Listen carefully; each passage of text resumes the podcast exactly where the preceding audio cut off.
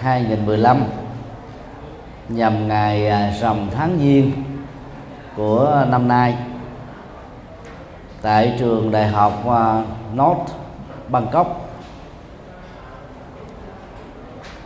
Đức à, quyền Tăng Vương của Phật giáo Thái Lan đã trao giải thưởng lãnh đạo Phật giáo xuất sắc thế giới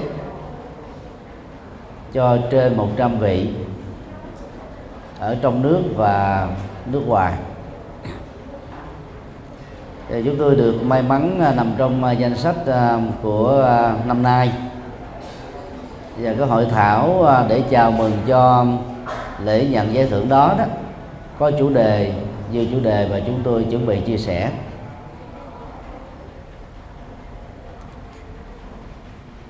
Hậu hiện đại đó là một giai đoạn đánh dấu ờ, khi mà tính hiện đại về mọi phương diện bao gồm kinh tế giáo dục văn hóa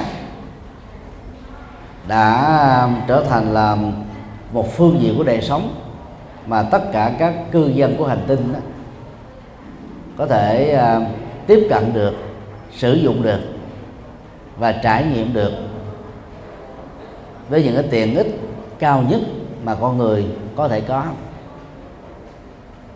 Các triết gia đặt ra khái niệm hậu hiện đại để uh, giả thuyết về một cái bối cảnh mà khi mà ở một nơi nào đó hay là toàn bộ trên ờ, hành tinh này đó ờ, sự hiện đại đã có mặt thì lúc đó cuộc sống của con người sẽ như thế nào? Phần lớn chúng ta phấn đấu để đạt được cái à, tính hiện đại. Vì à, người ta nghĩ rằng đó, truyền thống là một cái gì đó, có khi trở thành một rào cản của hiện đại. Trên thực tế thì không. Có những truyền thống tiến bộ còn hơn những cái mà chúng ta đang thể hiện trong giai đoạn hiện đại này.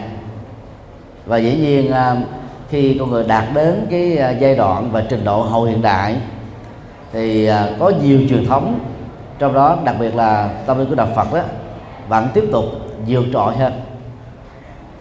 Do đó à, đặt bối cảnh à, hoàng pháp trong à, hậu hiện đại đó, chúng ta đừng có nghĩ rằng là nó một giai đoạn mà việc hoàn pháp của chúng ta phải khác hơn hay có một cái gì đó đặc thù hơn cái giai đoạn hiện đại bây giờ hoặc là những giai đoạn từ thế kỷ thứ 17 trở về trước cho đến thậm chí là vài thế kỷ trước Tây lịch.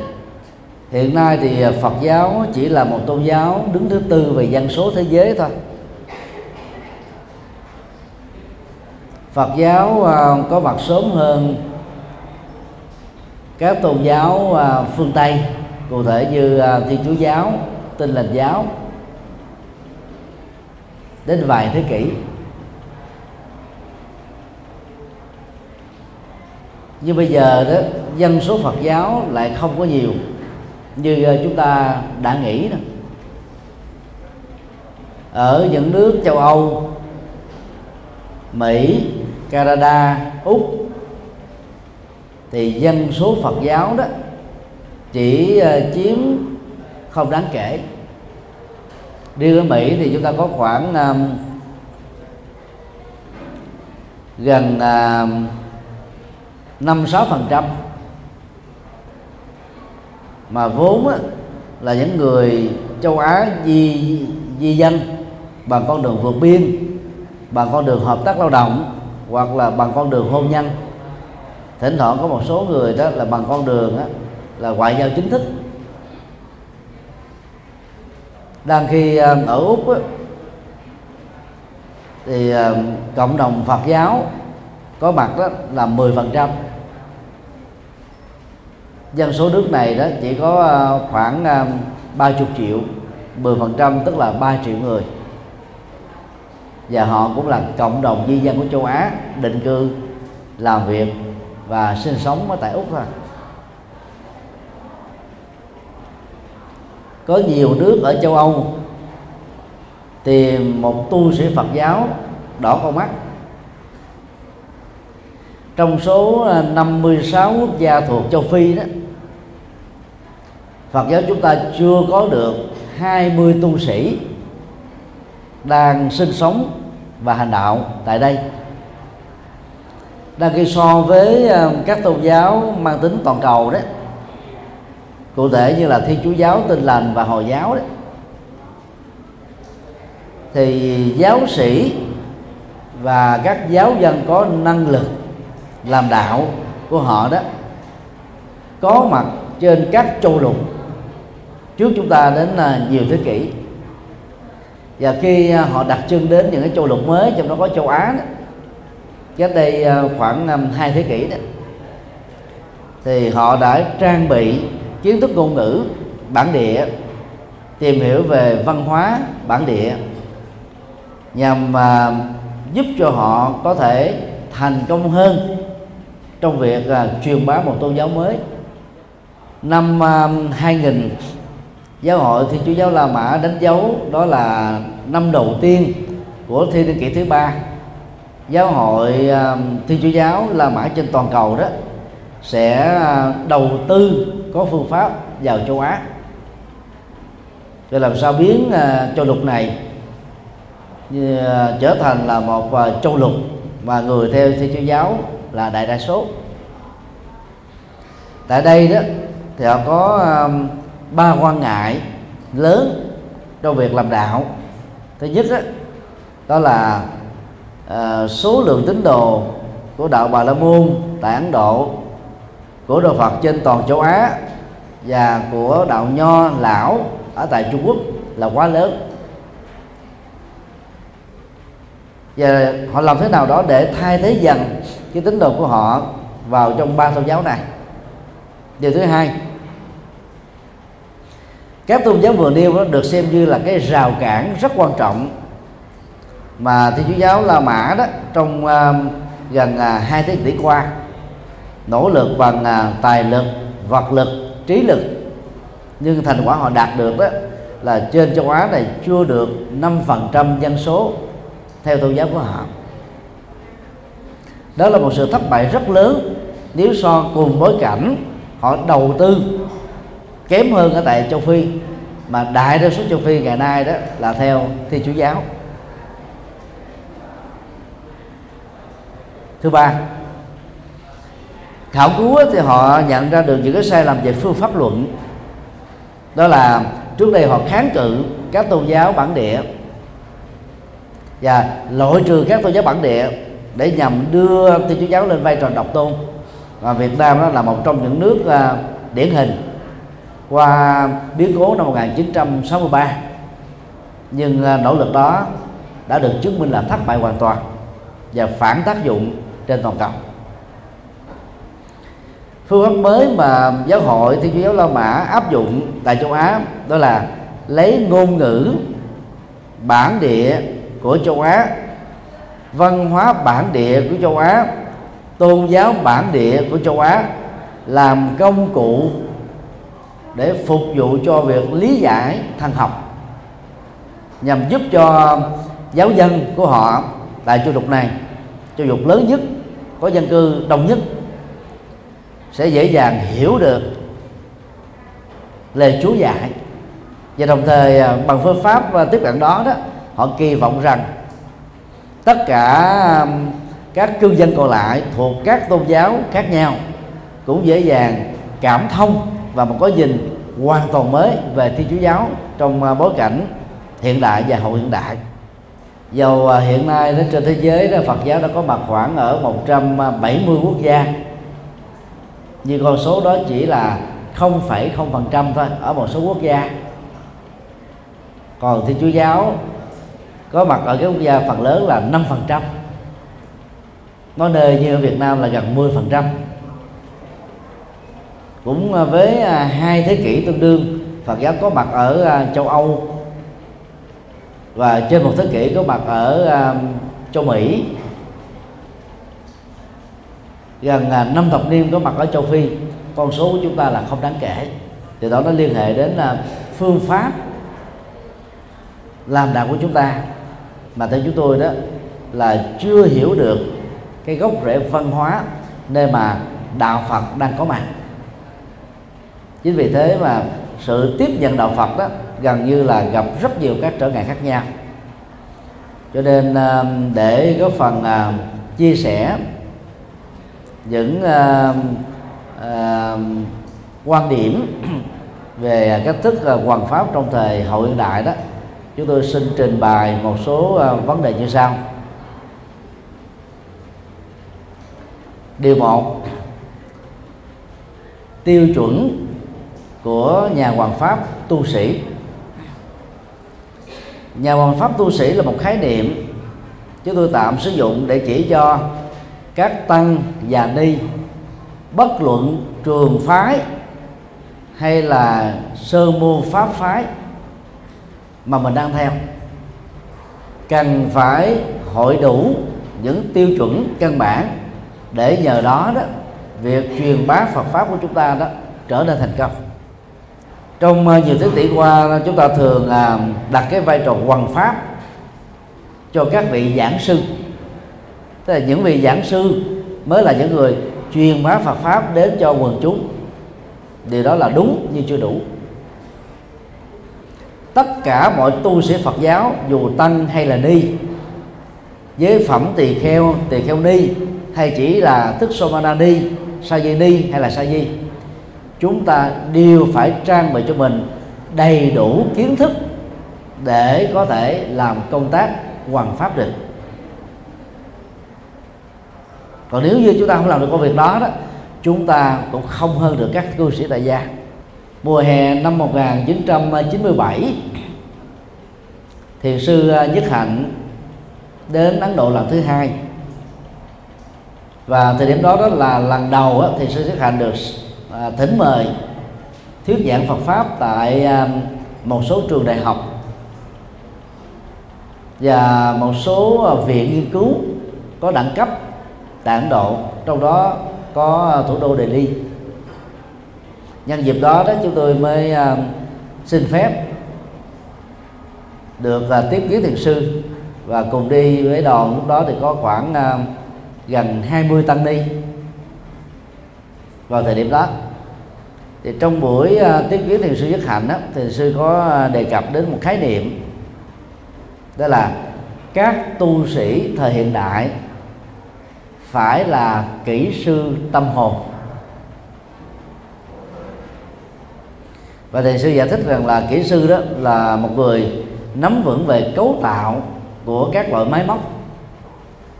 Có thể uh, sửa chữa khi máy móc bị hư. Có thể vận hành được máy móc để tạo ra các cái uh, thành quả từ cái công nghệ máy móc này. Nắm vững cái cơ, cái cơ chế của nó vận hành của nó và ứng dụng của nó. Và áp dụng trong uh, lĩnh vực tâm linh đó thì mỗi tăng sĩ phải là kỹ sư tâm hồn. Tức là nắm vững được Phật pháp và có thể chia sẻ Phật pháp cho những người hữu duyên với mình. Chúng tôi uh, thích sử dụng từ uh, bác sĩ tinh thần hay là bác sĩ tâm linh spiritual doctor.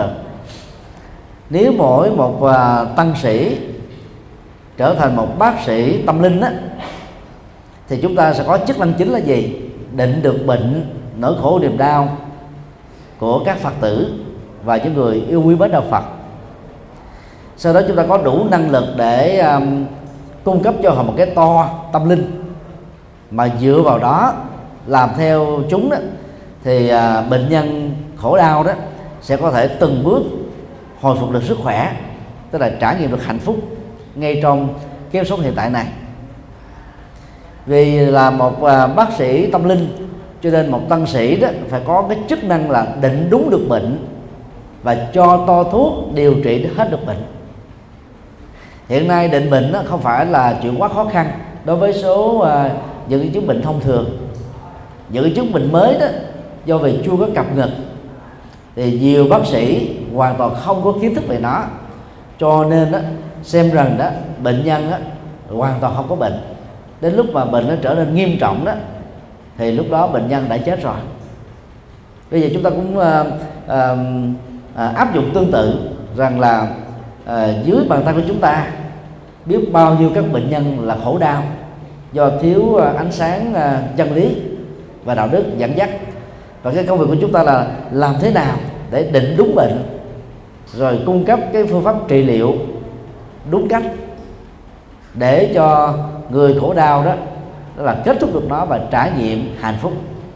Nếu như chúng ta thất bại trong việc trị liệu khổ đau của quần chúng á, thì vai trò tâm linh của người xuất gia đó bị à, phá vỡ hoặc là chưa trọn vẹn. Theo à, chúng tôi để trở thành một à, bác sĩ tâm linh thì người xuất gia cần phải hội đủ được bốn yếu tố thứ nhất, người xuất gia phải là một dịch giả. Khái niệm dịch giả mà chúng tôi sử dụng đó có ý nghĩa rộng hơn. Chứ nhất đó là các tăng sĩ phải có kiến thức về một ngôn ngữ Phật học, bao gồm Bali hoặc Sanskrit hoặc Hán cổ hoặc là Tây Tạng ngữ, để chúng ta có thể trải nghiệm được cái độ sâu kiến thức Phật pháp và nhờ đó đó chúng ta mới có thể có những ứng dụng rất là thích hợp trong bối cảnh hoàn pháp mà mình sử dụng. Ngoài ra đó thì à, à, các tăng sĩ hiện đại này đó cần phải có được kiến thức ngoại ngữ mà tiếng Anh đó được xem là phổ biến nhất. Châu Âu à, có một chính sách giáo dục rất đặc biệt. Bắt buộc tất cả các cư dân của họ đó ở uh, tuổi uh, tuổi thơ từ mẫu giáo cho đến tiểu học trung học cấp 2 trung học cấp 3 đều phải học ba ngôn ngữ. Dân châu Âu là tối thiểu là biết ba ngôn ngữ tiếng Anh là chắc chắn rồi. Rồi phải học thêm hoặc tiếng Pháp hoặc tiếng Tây Ban Nha hoặc tiếng Tây Bồ Đào Nha hoặc tiếng Nga. Còn tiếng bản địa của họ là không tính cho nên dân châu Âu đó có lợi thế về truyền thông hơn các cư dân còn lại trên à, địa cầu này. Và chương trình học của họ là nó nó thống nhất với nhau về các ngôn ngữ vừa nêu. Chứ không phải chỉ có nước A đào tạo mà nước B đó thì không có khuynh hướng đó. Do đó à, những uh, cư dân châu Âu khi mà đi xuất gia đó thì cái lợi thế của họ về ngôn ngữ cũng cao hơn là các cư dân còn lại. Biết được uh, ngôn ngữ uh, của thế giới như là tiếng Anh hay là tiếng Pháp đó, chúng ta có cơ hội tiếp xúc với một cái mảng tri thức mà phần lớn các học giả nổi tiếng nhất trên thế giới đều sử dụng và đều uh, truyền thông các tri thức của mình bằng cái phương tiện đó. Cho nên chúng ta có cơ hội đó đào sâu vào cái mảng uh, uh, uh, tri thức vô tận và do đó, chúng ta sẽ có được nhiều kinh nghiệm hơn. Và chúng ta dễ dàng thành công hơn trong việc à, làm công tác truyền bá Phật pháp. Thứ hai, mỗi tăng sĩ phải là một tác giả. Các tăng sĩ Phật giáo cần phải sáng tác và học được hoặc dưới góc độ nghiên cứu Phật học chuyên sâu. Trong sự so sánh đối chiếu với các ngành tôn giáo và triết học, đông và tây, cổ và kim, hoặc là chúng ta có thể à, đủ năng lực để trước tác các tác phẩm Phật học ứng dụng, mà nó đòi hỏi đến cái kinh nghiệm thực tiễn nhiều hơn là kiến thức, lý thuyết được chúng ta tiếp nhận ở trên trường lớp. Bất cứ một lĩnh vực nào từ cái cấp cử nhân trở lên đó đôi lúc cái kiến thức thực tiễn chúng ta sử dụng đó, nó khoảng chừng 10% thôi. Còn kiến thức lý thuyết đó, chúng ta phải à, học thêm 90% còn lại để nhằm làm cái kiến thức nền tảng rộng, vững để từ đó về sau này ai muốn đi chuyên sâu hay là nâng cao có đủ cái sức để chúng ta trở thành các chuyên gia trong mỗi lĩnh vực. Cho nên à, 90% kiến thức được xem như là không có à, thực dụng đó đó vẫn có những giá trị nhất định của nó do đó, chỉ lệ thuộc vào à, cái kiến thức học được ở trường lớp, chúng ta rất khó có thể thành công khi à, chúng ta à, làm đạo trong xã hội với nhiều cái khó khăn và thách đố trước mắt. Dù sau đi nữa, năng lực trước tác được hoặc là nghiên cứu chuyên sâu hoặc là à, ứng dụng. Chúng ta đã mở thêm một cái nhịp cầu giúp cho giới trí thức lẫn giới bình dân có được cơ hội tiếp thu được Phật pháp. Gần như ờ, về ờ, hai phương diện này đó dịch giả và tác giả đó thì giới tu sĩ Phật giáo chúng ta trên toàn cầu chưa chiếm được 5% ở quốc gia nào chúng ta cũng uh, gặp quá nhiều cái, cái cái khó khăn trong việc đào tạo ra các học giả Phật học các dịch giả Phật học. Có nhiều quốc gia điếm trên đầu ngón tay các nhân tài có đủ kiến thức để có thể trở thành một tác giả hoặc là một dịch giả. Học viện Phật giáo Việt Nam tại thành phố Hồ Chí Minh nói riêng và các trường Phật học còn lại nói chung. Đều là những nơi trước nhất là đào tạo chúng ta có đủ năng lực để làm được hai công việc đó. Nhưng mà rất tiếc là từ à, khóa tư trở đi đó nay chúng ta đang ở khóa 10 thì số lượng các tăng sĩ tốt nghiệp cử nhân Phật học lại ít đầu tư vào việc trước tác và dịch thuật. Hầu như là à, các tăng sĩ trẻ có khuynh hướng đi vào các lĩnh vực khác thôi. Còn hai lĩnh vực thuộc về cái sở trường và mặt mạnh để tạo một tu sĩ lên một cái hình ảnh trí thức đó, là gần như rất ít được quan tâm. Và có được quan tâm đó, thì rất ít khi được theo đuổi đến đây đến chốn để chúng ta có được những à, nhân tài Phật giáo đích thực. Thứ ba các tăng sĩ phải nhà phải là một nhà hoàng pháp. Khái niệm hoàng pháp được à, Phật giáo Việt Nam sử dụng ngày nay đó là chỉ cho việc truyền trao chân lý và đạo đức của Đức Phật cho Phật tử tại gia. Những người à, không có cơ hội không có đủ thuận duyên đến học Phật pháp tại các trường Phật học do những khó khăn nhất định tại các quốc gia mà đạo Phật đang có mặt nhất là các quốc gia theo thể chế xã hội chủ nghĩa. Thì việc mà truyền pháp Phật pháp à, à, cho quần chúng tại gia đó là gần như ờ, chỉ dưới hình thức là giảng đường của các chùa thôi chứ không phải là trường lớp Phật học.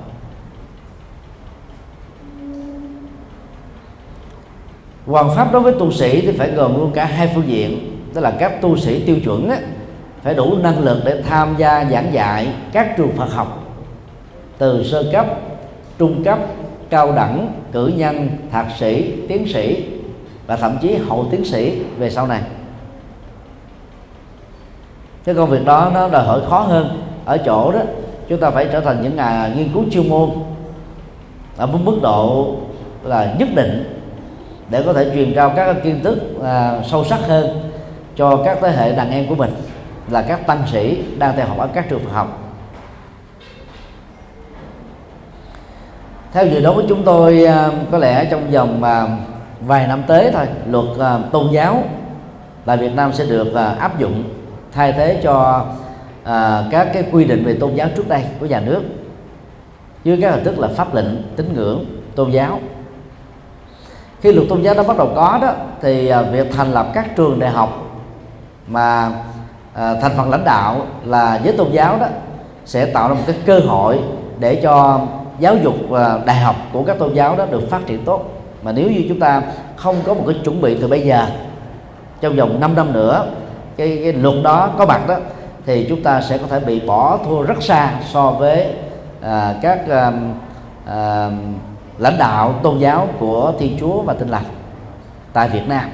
Giảng kinh thuyết pháp cho phật tử thì à, dễ vì à, chỉ đòi hỏi cái kiến thức ứng dụng thôi không cần kiến thức à, nâng cao và chuyên sâu.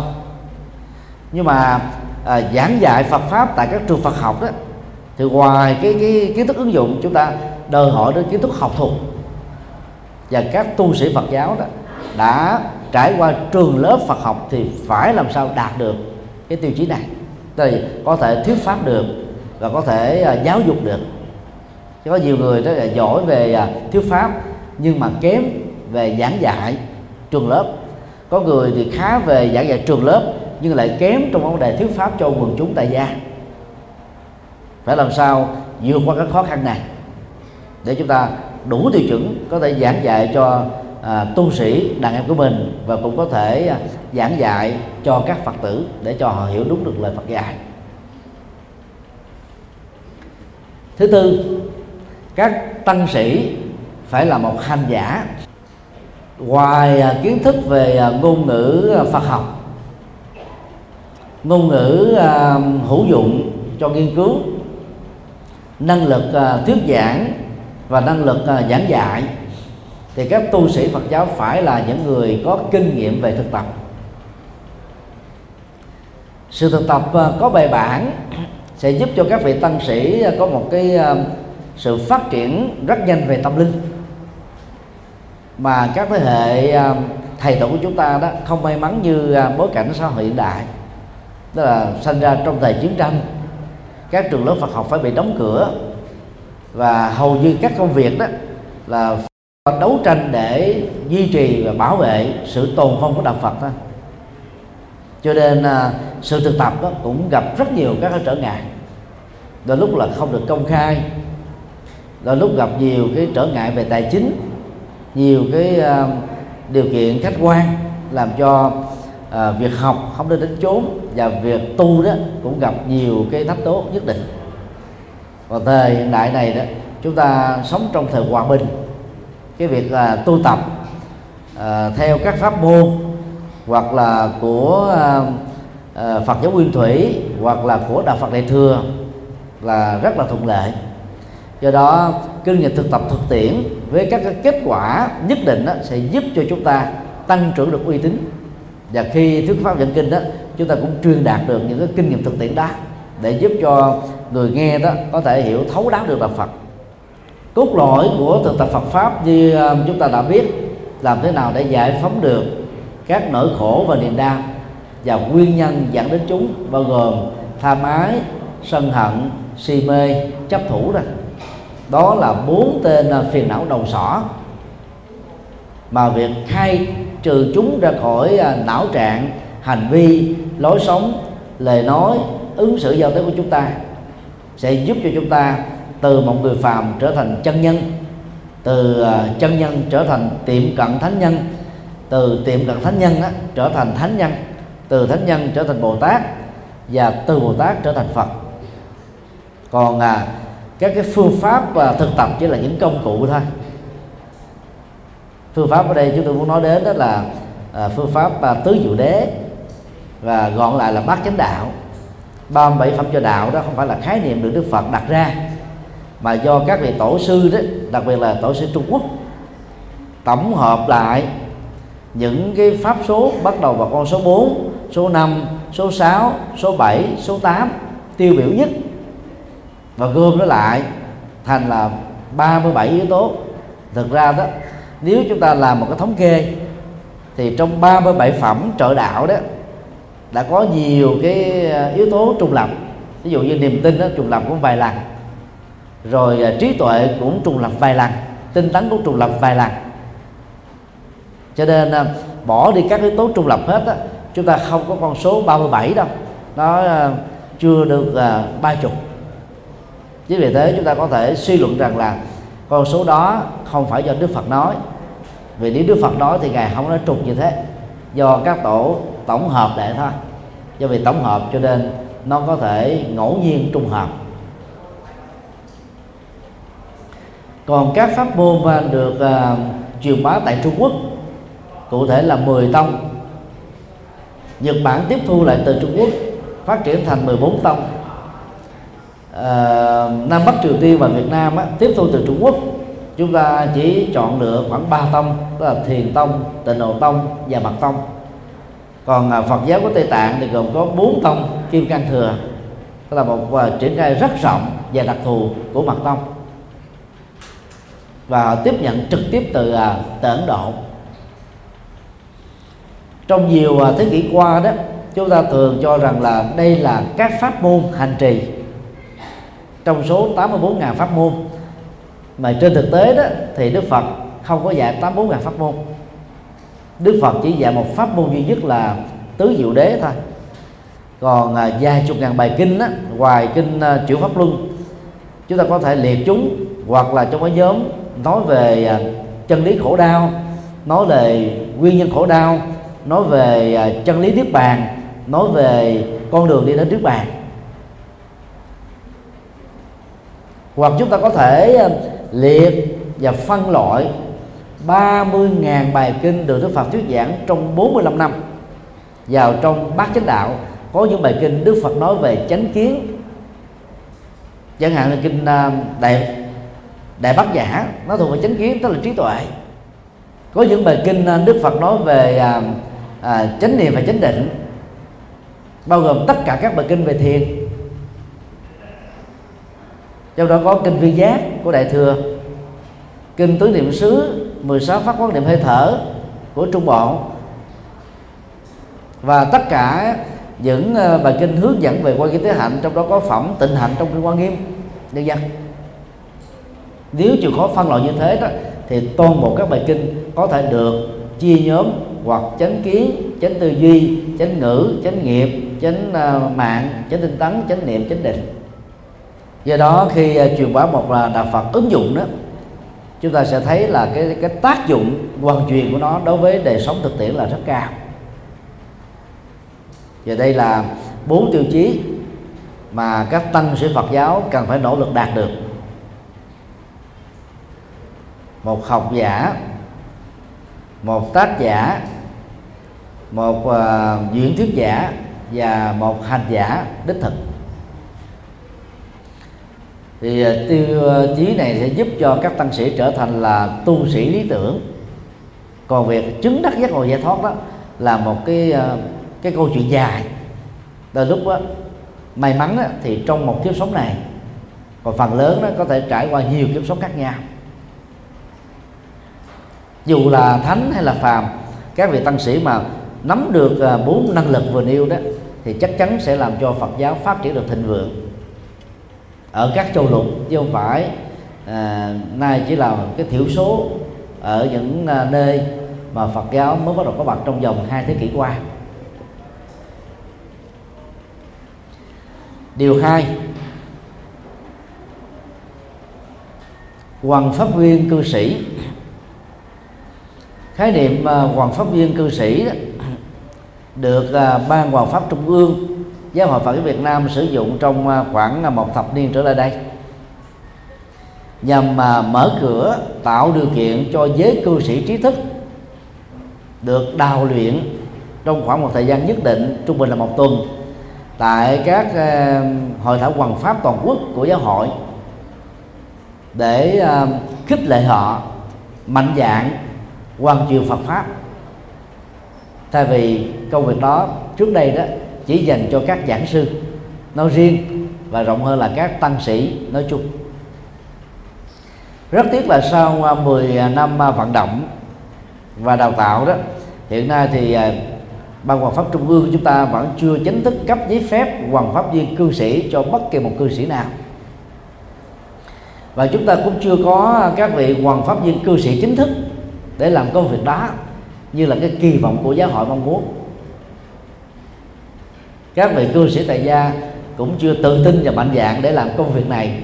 Đối với à, bạn bè người thân và các thành phần xã hội mà họ có cơ hội sống với tiếp xúc với làm việc với. So với uh, thiên chúa giáo và tin lành giáo đó người cư sĩ à, Phật giáo chúng ta thu họ rất xa. Có nhiều à, à, tín hữu của đạo Thiên Chúa và Tin lành. Tình nguyện sau khi tốt nghiệp à, cử nhân tại một trường đại học.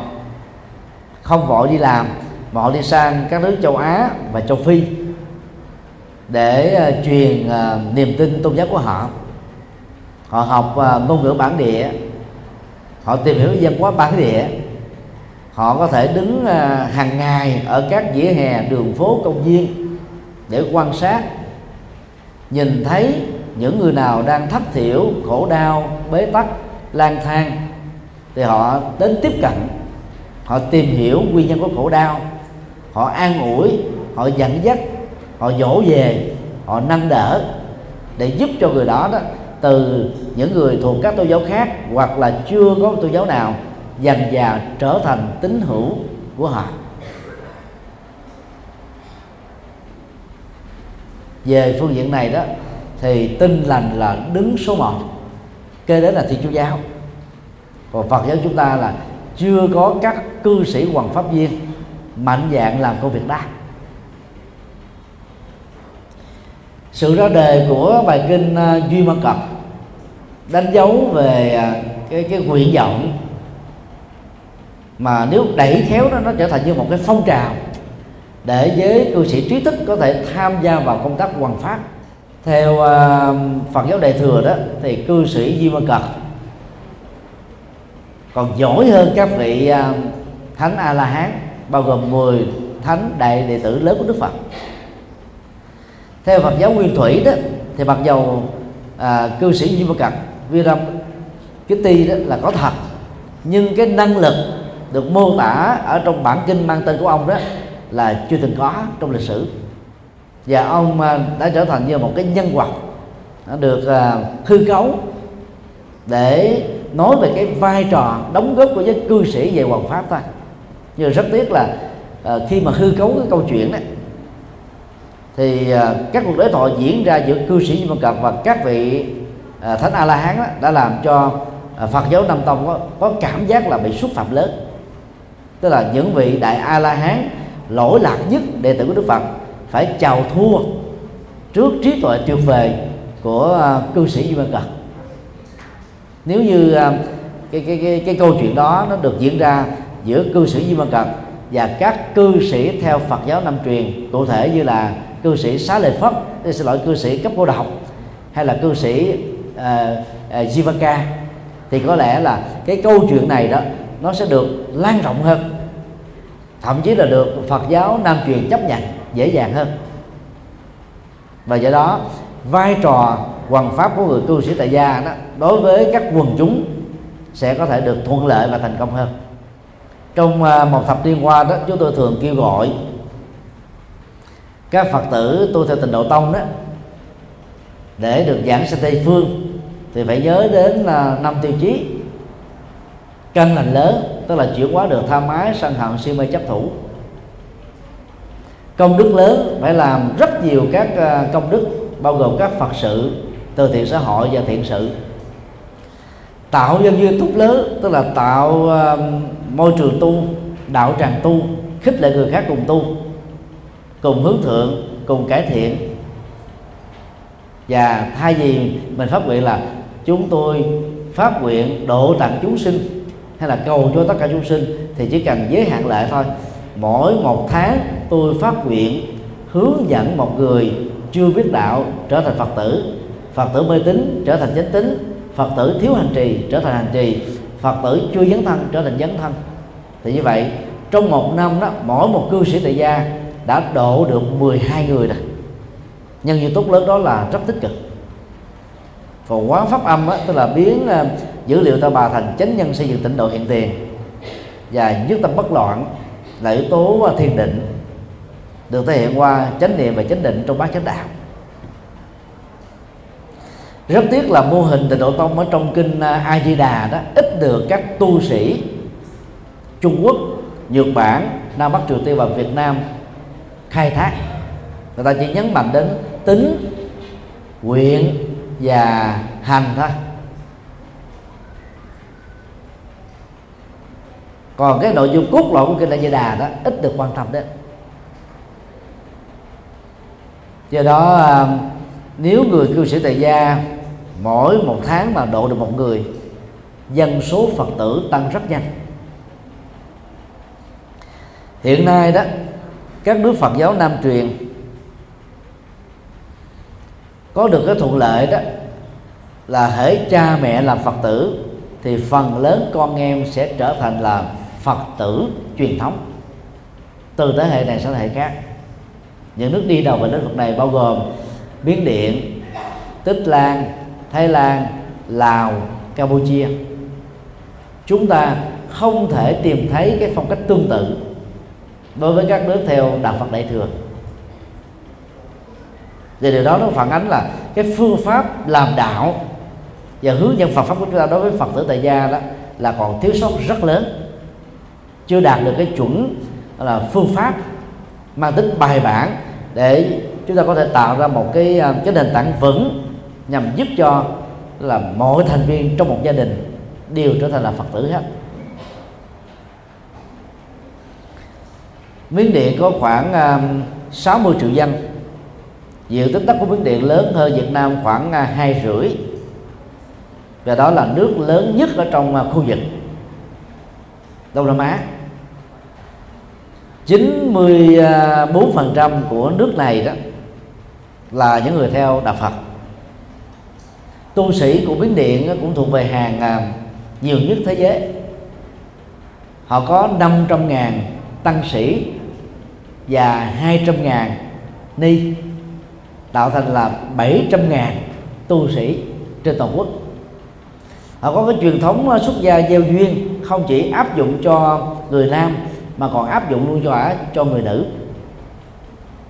Thì sau này những vị này không có tu nữa đó thì đóng vai trò làm cha làm mẹ trong gia đình họ trở thành là cái vành đai bảo vệ văn hóa Phật giáo cho gia đình của họ. Cho nên từ thế hệ này sang thế hệ khác đó cái cái à, à, tính trung thành à, trong các gia đình của Phật tử tại Miến Điện là cao hơn các quốc gia còn lại còn đạo Phật đại thừa chúng ta bị một lỗ hổng lớn. Vợ là Phật tử, chồng không có đạo. Chồng là Phật tử, vợ là tín đồ của các tôn giáo khác. Cha mẹ là Phật tử, con cái không theo Phật pháp. Hoặc là con cái là Phật tử, cha mẹ nghiêm cấm chúng ta bị những cái tình trạng so le như thế rất nhiều là vì chúng ta ngộ nhận cái khái niệm tự giác, là tự kỷ luật, tự ý thức đang khi cái tự giác ở trong à, thuật ngữ Phật học đó là giác ngộ do thực tập bát chánh đạo mà mỗi người phải tự nỗ lực làm lấy. Từ đó rất nhiều gia đình Phật tử đánh mất cái trách nhiệm thiêng liêng trong việc hướng dẫn con em của mình trở thành Phật tử từ nhỏ. Khi uh, tuổi ấu thơ được cha mẹ dẫn dắt đi chùa đó và chính thức làm đệ tử Phật thì các cháu lớn lên về sau này đó không thể bỏ đạo được. Đó là cách thức mà Phật giáo Nam truyền lạc và các tôn giáo khác làm. Đang khi các nước theo đạo Phật Đại thừa hầu như bỏ qua cái khuynh hướng quan trọng này. Khi để chúng lớn trưởng thành rồi chúng đã có quá nhiều cái hướng lựa chọn. Chúng đã mất cái thói quen tôn giáo từ nhỏ, cho nên đó chúng ta phải mất đến vài ba tháng thuyết phục. Có khi đó, để độ một người theo Phật giáo chúng ta phải mất đến vài năm. Còn huấn luyện từ nhỏ, chúng ta không phải mất cái công việc đó. Do đó phải làm sao đào tạo ra các vị à, hoàng pháp viên cư sĩ. Mơ ước của chúng tôi là đến một lúc nào đó, mỗi một ngôi chùa trong tổng số trên 16.000 ngôi chùa trên toàn quốc Việt Nam đều có các lớp giáo lý mà người đứng lớp phải là các hoàng pháp viên cư sĩ. Cái lớp quan trọng nhất là vị trụ trì, hướng dẫn. Ví dụ như ờ, chúng ta có tất cả là bốn lớp giáo lý.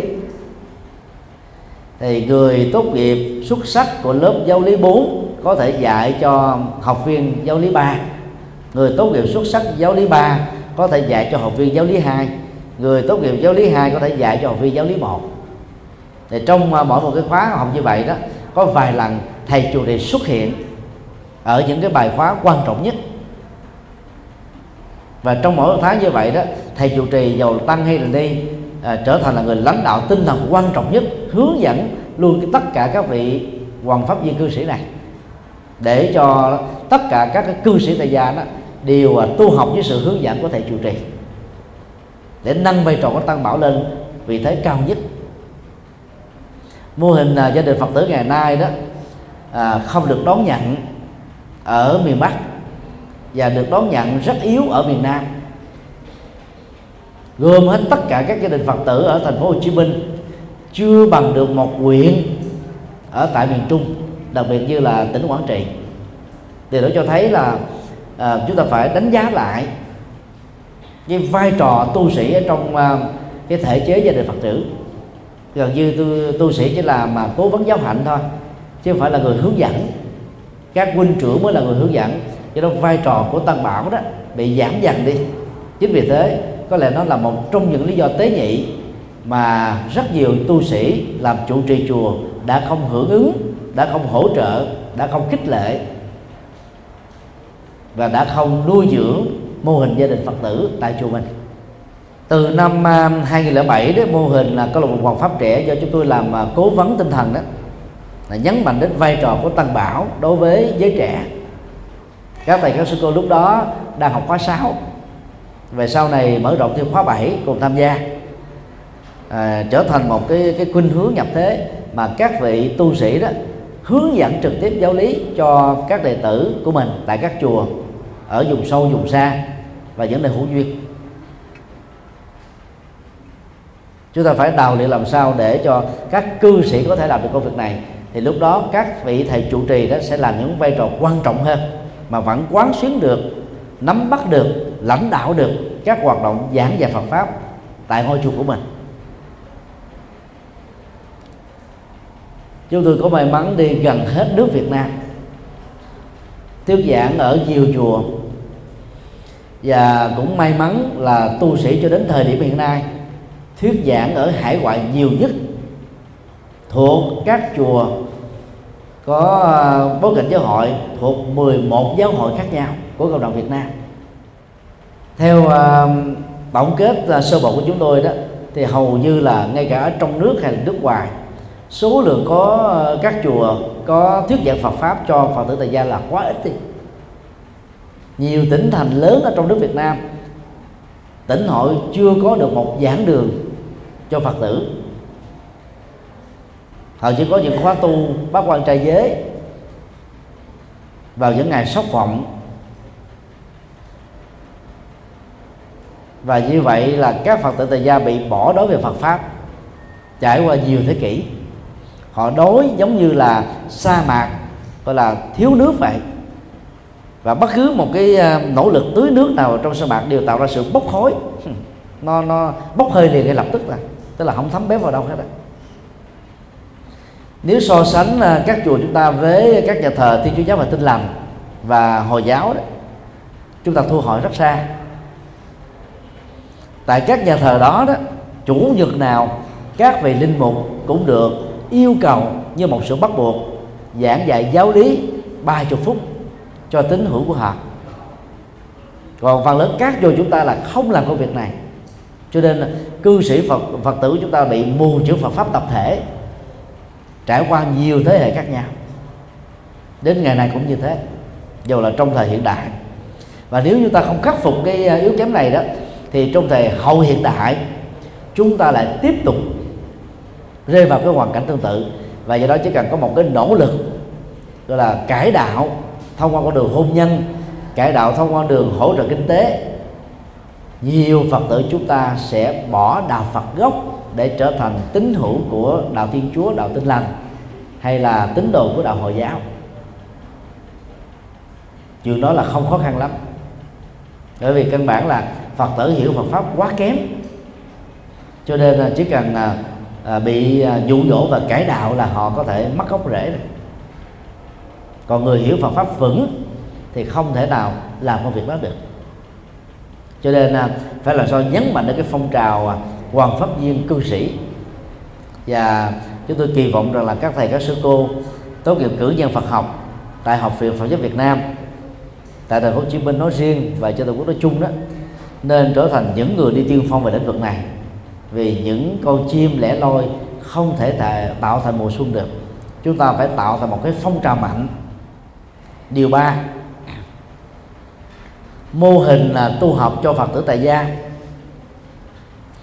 Trong truyền thống, trải qua nhiều à, thế kỷ đó, khóa tu à, tại các chùa phần lớn là bác quan trai giới.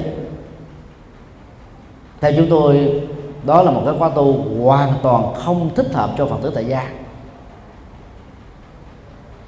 Vào thời của đức phật đó bác quan trai giới là một cái khóa tu nhằm tìm ra các hạt giống có năng lực xuất gia để huấn luyện họ trở thành các vị xuất gia đích thực. Hoặc là gieo duyên cho người tại gia xuất gia được là 24 giờ để trải nghiệm cái sự thiêng liêng của đề tu. Bởi vì à, trong bát quan trai giới có à, có những quy định không à, quan hệ tình dục trong một ngày không uh, sử dụng trang sức phẩm không uh, ăn sau giờ trưa không ngủ ở trường cao rộng lớn. Thế đó là những cái uh, cái cái cái uh, uh, thói quen sinh hoạt mà người xuất gia đã trải nghiệm nhằm làm giảm thiểu các ham muốn của thân thể. Mà ham muốn của thân thể phần lớn nó phục vụ cho nhu cầu của tính dục là nhiều do vì truyền bá đồng loạt phương pháp bắt quan trai giới. Cho nên à, người tham gia khóa tu đó, phần lớn là những người già. Rồi chúng ta cường điệu theo phương pháp của Trung Quốc, rằng là tu bắt quan trai giới một ngày một đêm đó được rất nhiều các công đức và phước báo. Cho nên nó làm cho người ta mê phước báo và đi theo khóa tu này. Chứ người ta cũng chẳng cần phải hiểu cái gì. Do đó giới trẻ không có cơ hội tham gia, họ quay lưng với đạo Phật. Năm à, 2006 khi à, hòa thượng à, thích trí quảng chủ trương khóa tu tại chùa Phổ Quang, chúng tôi được chọn làm tổng điều phối. Chúng tôi đã đệ trình hòa thượng đặt tên khóa tu là một ngày an lạc. Lúc đó có những cái khó khăn khách quan vì các hòa thượng lãnh đạo lúc đó chưa đồng thuận với khóa tu này. Và cái ngày khai khóa đầu tiên đã có gần một ngàn người tham dự trong số đó hết phân nửa là những người mù và khiếm thị do chúng tôi vận động vì sợ khóa tu vắng. Mấy khóa tu sau đó, nó um, tăng dân số lên, đôi lúc là một ngàn hai, ngàn ba, ngàn rưỡi, ngàn tư. Một ngày an lạc đó, thì nó không có um, đặt nặng về vấn đề tiếp nhận giới pháp như là bắt quan trai giới. Mà người tham dự khóa tu đó, có cơ hội đó, vừa niệm phật, tụng kinh nghe buổi sáng là hai giảng sư. Một vị giảng sư lão thành là các hòa thượng tên tuổi. Rồi kế đến là một vị giảng sư trẻ là ứng dụng cái đề tài đó trong đời sống thực tiễn. Hiện nay sau à, bảy tám năm trôi qua đó thì mô hình này vẫn còn được uh, giữ gìn. Buổi chiều là quán bắp Phật pháp cùng cái đề tài mà buổi sáng uh, đã được nghe thuyết giảng trung bình là có 3 cho đến là 8 giảng sư được thỉnh mời để chia sẻ các câu hỏi, thắc mắc của quần chúng nhằm đào sâu vào một cái chuyên đề nhất định nào đó, giúp cho người tu học có thể hiểu thấu đáo hơn, tích cực hơn. Hiện nay thì mô hình là khóa tu một ngày ăn lạc và có nơi gọi tắt là khóa tu ăn lạc đã được nhân rộng ở trên à, 40 tỉnh thành này có lẽ trong 10 năm tới chúng tôi tin rằng nó sẽ có mặt ở 64 tỉnh thành của Việt Nam. Đến với khóa tu này đó vẫn lớn vẫn là giới trung niên giới trẻ vẫn còn rất ít. Mặc dầu à, nội dung khóa tu rất là hấp dẫn nhưng mà giới trẻ đó vẫn chưa có được cái à, sự thu hút nhất định do vì từ nhỏ cha mẹ của à, coi phật tử đó ít dẫn con em mình đi chùa cho nên đến mà tham dự một ngày sinh hoạt như thế đó, vẫn còn quá xa lạ với một số ờ, các thanh thiếu niên. Do đó đó, theo chúng tôi là chúng ta cần phải truyền hóa một đạo Phật nhân thừa thôi và thiên thừa. Mà nói theo ngôn ngữ triết học đó là đạo Phật nhân bản. Cho người Phật tử tại gia. Đạo Phật pháp môn ở Trung Quốc, Việt Nam, Nhật Bản, Nam Bắc Triều Tiên và Tây Tạng truyền bá một đạo Phật giải thoát cho tại gia. Theo chúng tôi đó, tức là đặt ra một cái tiêu chí quá cao mà người Phật tử gia có nhón chân vối tay nó cũng không đạt được.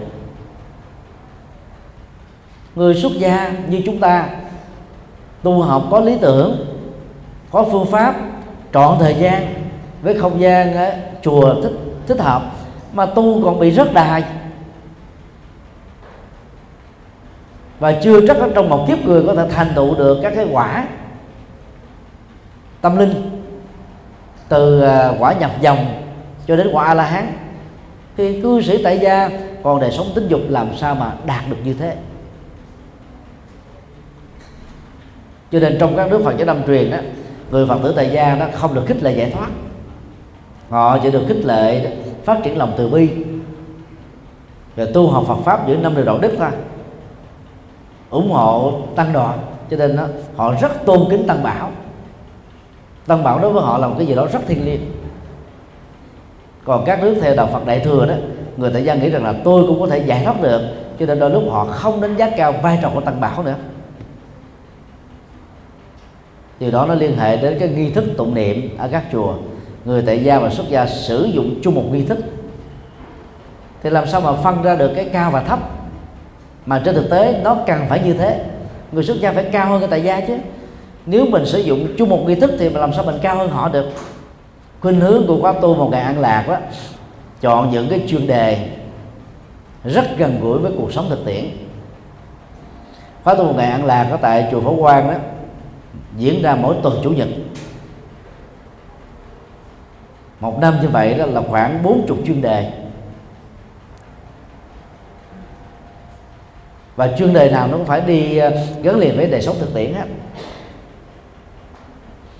cho nên cái trang web ờ, và ban hoàng pháp com do chùa giác ngộ ờ, thiết lập đó, nó là nơi lưu trữ các bài giảng của khóa tu này của trên 40 giảng sư tại thành phố Hồ Chí Minh.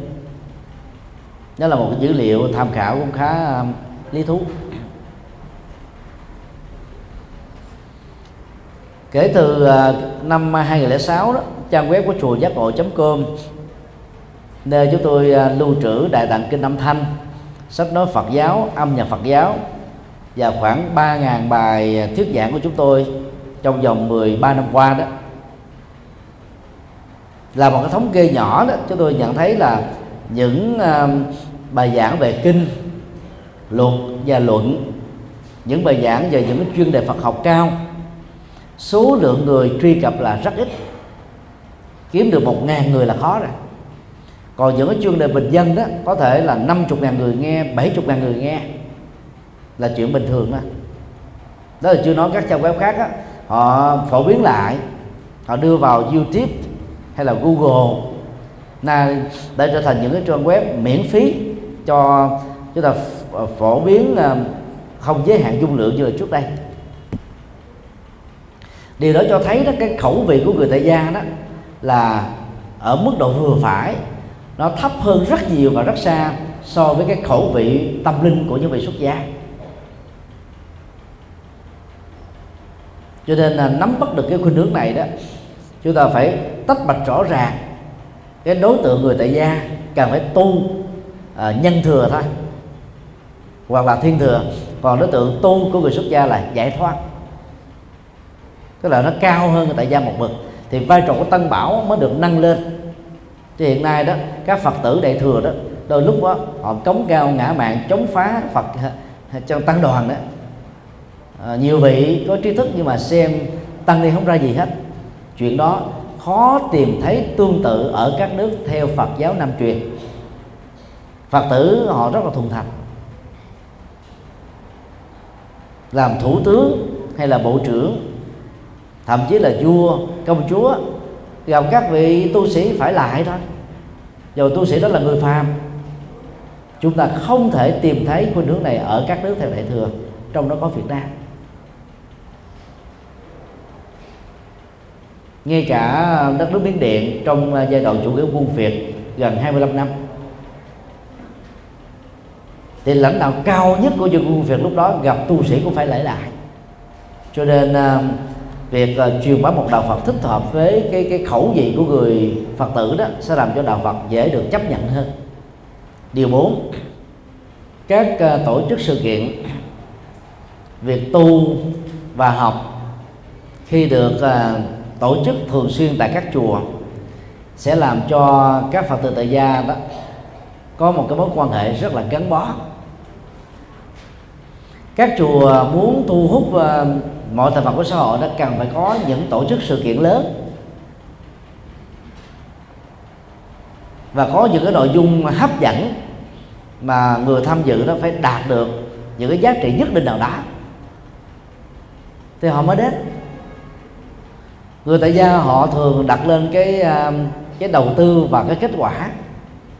Nếu tôi bỏ ra một thời gian nhất định đó, tham dự một cái khóa tu đó, một sự kiện đó, tôi được cái gì? Chúng ta không phải là chu cấp cho họ những cái ờ, thành quả hứa hẹn, mà chúng ta phải làm cho họ trải nghiệm được những giá trị đích thực. Cho nên chùa nào thường xuyên tổ chức các sự kiện, bao gồm mà các khóa tu, rồi giảng kinh, thuyết pháp, rồi phật sự, rồi từ thiện, rồi hoạt động văn hóa, vân vân, thì quần chúng thường đến ở những chỗ đó đông hơn là những ngôi chùa còn lại. Chúng ta đừng sợ rằng là khi làm công việc đó thì các tu sĩ không tu được. Đây là chúng ta đang tu nhập thế. Chúng ta phải dành thời gian nhất định, cắt bớt cái thời gian tu học của mình để phụng sự cho người tại gia. Bằng không là chúng ta thua xa các giáo sĩ thuộc các tôn giáo khác. Một linh mục ở trong một nhà thờ chuyên trách hết tất cả bảy bí tích, tức là bảy cái lễ lớn, bao gồm lễ bắp tích tức là lễ giống như quy y rồi à, lễ cưới lễ xuất giàu lễ tang vân vân. Tu sĩ nào cũng được huấn luyện một cách rất là bài bản. Các cái, cái lễ hội đó. Còn phật giáo chúng ta hầu như tại các trường lớp Phật học chúng ta không có huấn luyện về cái này. Cho nên đó, khi học ra đó nhiều vị tu sĩ có bằng cấp rất là chuẩn kiến thức rất là vững. Nhưng khi làm đạo tại các chùa với tư cách là chủ trì hay phó trụ trì đó chúng ta bị lúng túng vì mình có được huấn luyện qua cái này đâu. Chúng tôi không thích mô hình là tu viện trong à, các từ Phật giáo.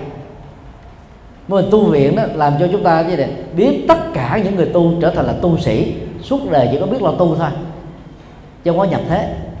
Một ngôi chùa có thể có à, năm chục, một trăm, vài ba trăm tu sĩ. Nhưng mà làm phật sự tại ngôi chùa đó cũng chỉ có đầu ngón tay thôi. Thì số lượng còn lại làm cái gì?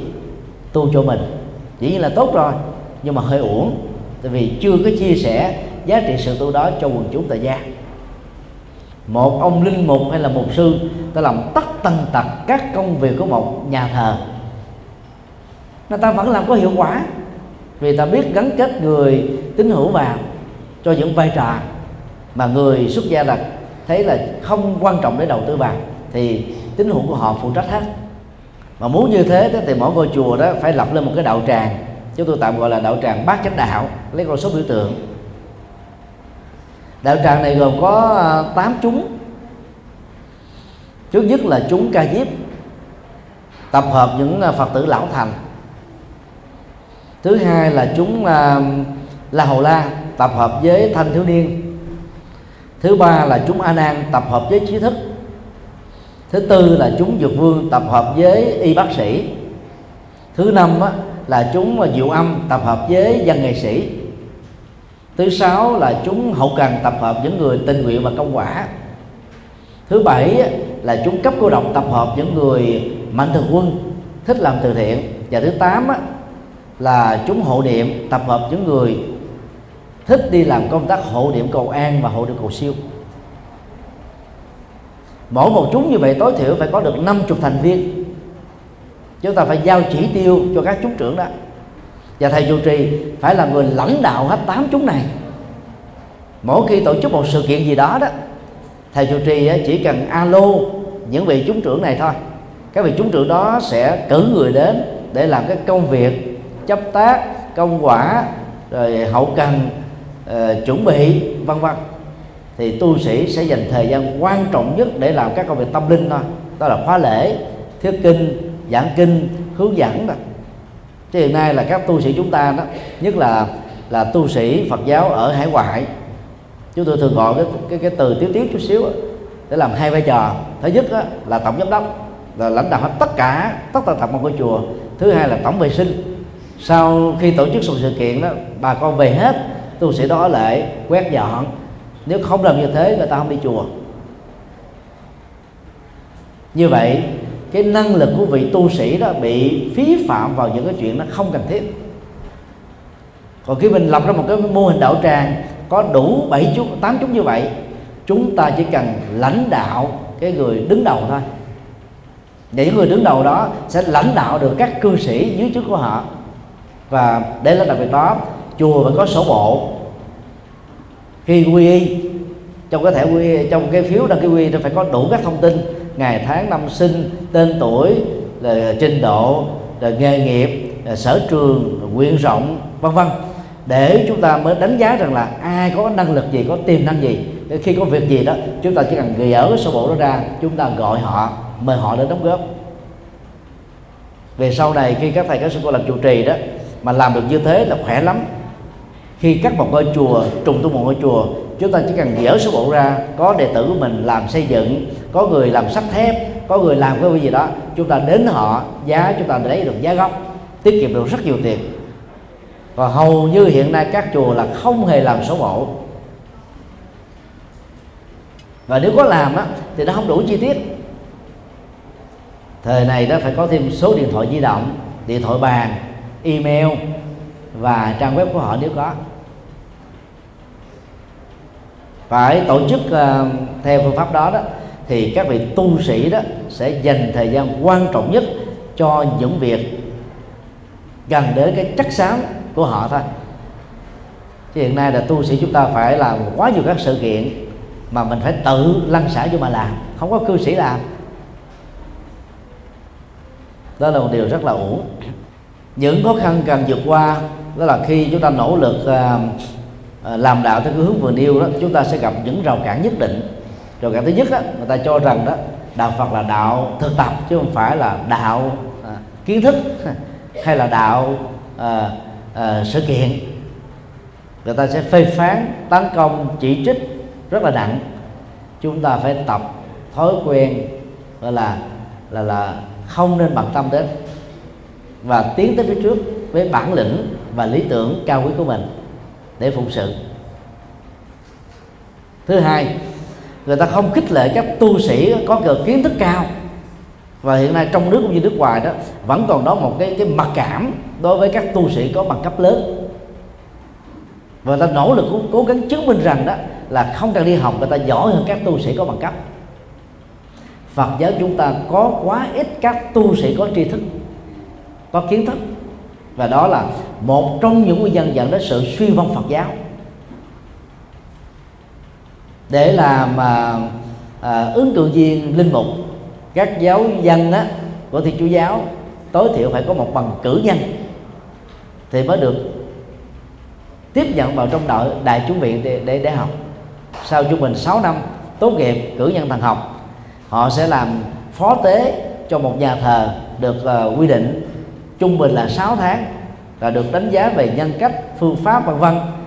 Rồi sau đó có thi một năm sau mới chính thức được tấn phong làm linh mục. Cho nên tuổi làm linh mục trung bình đó của của của thiên chúa giáo là khoảng 27 28 tới đó là cái tuổi khá chuẩn. Và mỗi linh mục như vậy là có tối thiểu là hai bằng cử nhân rồi. Một cử nhân phật thần học, một cái cử nhân ngoài đời. Cho nên bằng kiến thức đó đó, họ có thể khuấy nước lã lên hồ còn kiến thức tu sĩ chúng ta là quá thấp đi. Chỉ là chuyên tu, không có học Phật pháp bài bản. Cho nên đôi lúc mình có hiểu biết, nhưng mà không biết phải diễn đạt bằng cách nào, làm bằng cách nào, và có tấm lòng, chúng ta cũng khó làm đạo thành công. Do đó phải vượt qua rào cản. Thứ ba, khi mình làm thầy, xuất gia cho các đệ tử, chúng ta phải thấy rõ không phải nhận đệ tử để biến các học trò của mình trở thành thị giả cho mình. Mà phải làm sao? Đào luyện các học trò của mình trở thành là các vị tu sĩ có đủ được bốn năng lực dịch giả uh, tác giả rồi diễn giảng giả và hành giả để họ làm đạo như chúng ta vậy. Và phải làm sao giúp cho họ giỏi hơn mình. Kính thưa các thầy các sư cô mặc dù nói hoàng pháp trong ờ, thời hậu hiện đại chúng tôi không hề nói đến phương pháp gì hết chỉ nói um, khái quát về những cái cách thức và mà việc ờ, chúng ta ờ, huấn luyện để đạt được đó sẽ giúp cho chúng ta thành công hơn. Còn các phương pháp thì ờ, có thể dành cho một buổi khác. Chúng tôi rất kỳ vọng các thầy, các sư cô tạo thành một nhóm có cùng lý tưởng, tạm gọi là nhóm hạt giống khóa 6, khóa 7 đó thì đi theo mô hình này khá tốt. Khóa 8, khóa 9, khóa 10 đó thì à, chúng tôi không có cơ hội nối kết nhiều. Khi mình à, liên kết với nhau thành một à, nhóm như vậy đó thì ít nhất là chúng ta không có cảm giác bị lẻ loi đơn độc. Khi mà cái phương pháp làm của chúng ta nó hơi khác với truyền thống chúng ta có thể gặp những cái rào cản nhất định những cái khó khăn nhất định những trở ngại nhất định chúng ta mới đủ bản lĩnh để cùng với là nắm tay nhau vượt qua. Còn không khéo đó, theo dự đoán của chúng tôi 100 năm nữa thôi, ở châu Á này đại đa số sẽ theo thiên chúa giáo. Nếu như chúng ta tiếp tục làm đạo như cách thức chúng ta hiện nay, thì trong vòng 50 năm nữa thôi, Phật giáo Việt Nam chỉ còn lại một thiểu số. Hiện nay chúng ta chưa có được 18% dân số theo Phật tử đó là thống kê chính thức của ban tổ chức chính phủ. Đó là con số quá thấp sau 22 thế kỷ đạo Phật có mặt tại Việt Nam. Còn thì chúa giáo có mặt ở đây chưa đầy hai thế kỷ mà họ đã có được 10% dân số rồi. Cái đó nó liên hệ đến phương pháp. Trong thời hiện đại này, theo theo cái suy nghĩ của chúng tôi đó à, cái cốt lõi của tôn giáo có giá trị tâm linh hay không? Có giá trị thật hay không? Không quan trọng nữa. Mà quan trọng là tôn giáo đó hay là các cái cá nhân à, lãnh đạo tôn giáo đó, đó tổ chức sự kiện như thế nào? Mà tổ chức thành công không? Có phương pháp không? Tổ chức hấp dẫn có phương pháp có nội dung thì tự động quần chúng người ta kéo đến thôi. Còn ai kém về lĩnh vực đó thì chùa mình vắng tanh. Cho nên à, các tu sĩ thời hiện đại này và nhất là thời hậu hiện đại chúng ta phải có kiến thức và kinh nghiệm tổ chức các sự kiện dưới đẳng cấp quy mô. Chẳng hạn như uh, chùa Namakai ở Bangkok của Thái Lan đó chùa có 400 mẫu. Giảng đường à, của ngôi chùa này đó là lớn nhất toàn cầu một triệu chỗ ngồi thiền đường của chùa này đó có 500 ngàn chỗ ngồi. Nhà vệ sinh ở trong chùa này có trên 8.500 buồng. Tổ chức sự kiện lớn ở đây đó là không dưới một triệu người tham dự. Đó là nơi mà tổ chức sự kiện Phật giáo lớn nhất thế giới. Lễ cúng dường trên tăng của họ một lần như vậy đó là một trăm nghìn người tu sĩ đấy còn lễ xuất gia gieo duyên vào tháng tư sắp tới nè, thì họ quy động là 300 ngàn cho đến 400 ngàn người xuất gia. Họ có 13 ngàn tình nguyện viên và chỉ có 2 ngàn tăng sĩ thôi. Họ có thể làm rất tốt các công việc đó. Bài bản mà chúng ta hiếm thấy được ở chỗ nào có thể tổ chức tốt hơn. Đó là do tổ chức đó giáo hội à, của à, Thái Lan là không có um, tán đồng về cách làm đạo của họ. Nhưng mà quần chúng và hoàng gia Thái Lan là ủng hộ họ hết mình. Tức là giữa cái truyền thống và cái hiện đại luôn luôn nó có cái mâu thuẫn. Mâu thuẫn với nhau. Thì đó là một cái ví dụ nhỏ cho chúng ta thấy. Mặc dầu ở đó các ờ, nhân vật lãnh đạo bao gồm chủ trì, phó chủ trì không phải là các vị hòa thượng lỗi lạc của Phật giáo Thái Lan. Nhưng các sự kiện tổ chức khóa tu và những cái sự kiện khác liên hệ đến chùa này đó là không có nơi nào trên thế giới có thể ngang bằng. Chứ đừng nói là cả toàn cái Phật giáo Thái gian gộp lại. Điều đó cho thấy là cái kiến thức đó nó giúp cho chúng ta dễ dàng đạt được các thành công. Vì kiến thức tạo ra phương pháp. À, xin à, kết thúc tại đây.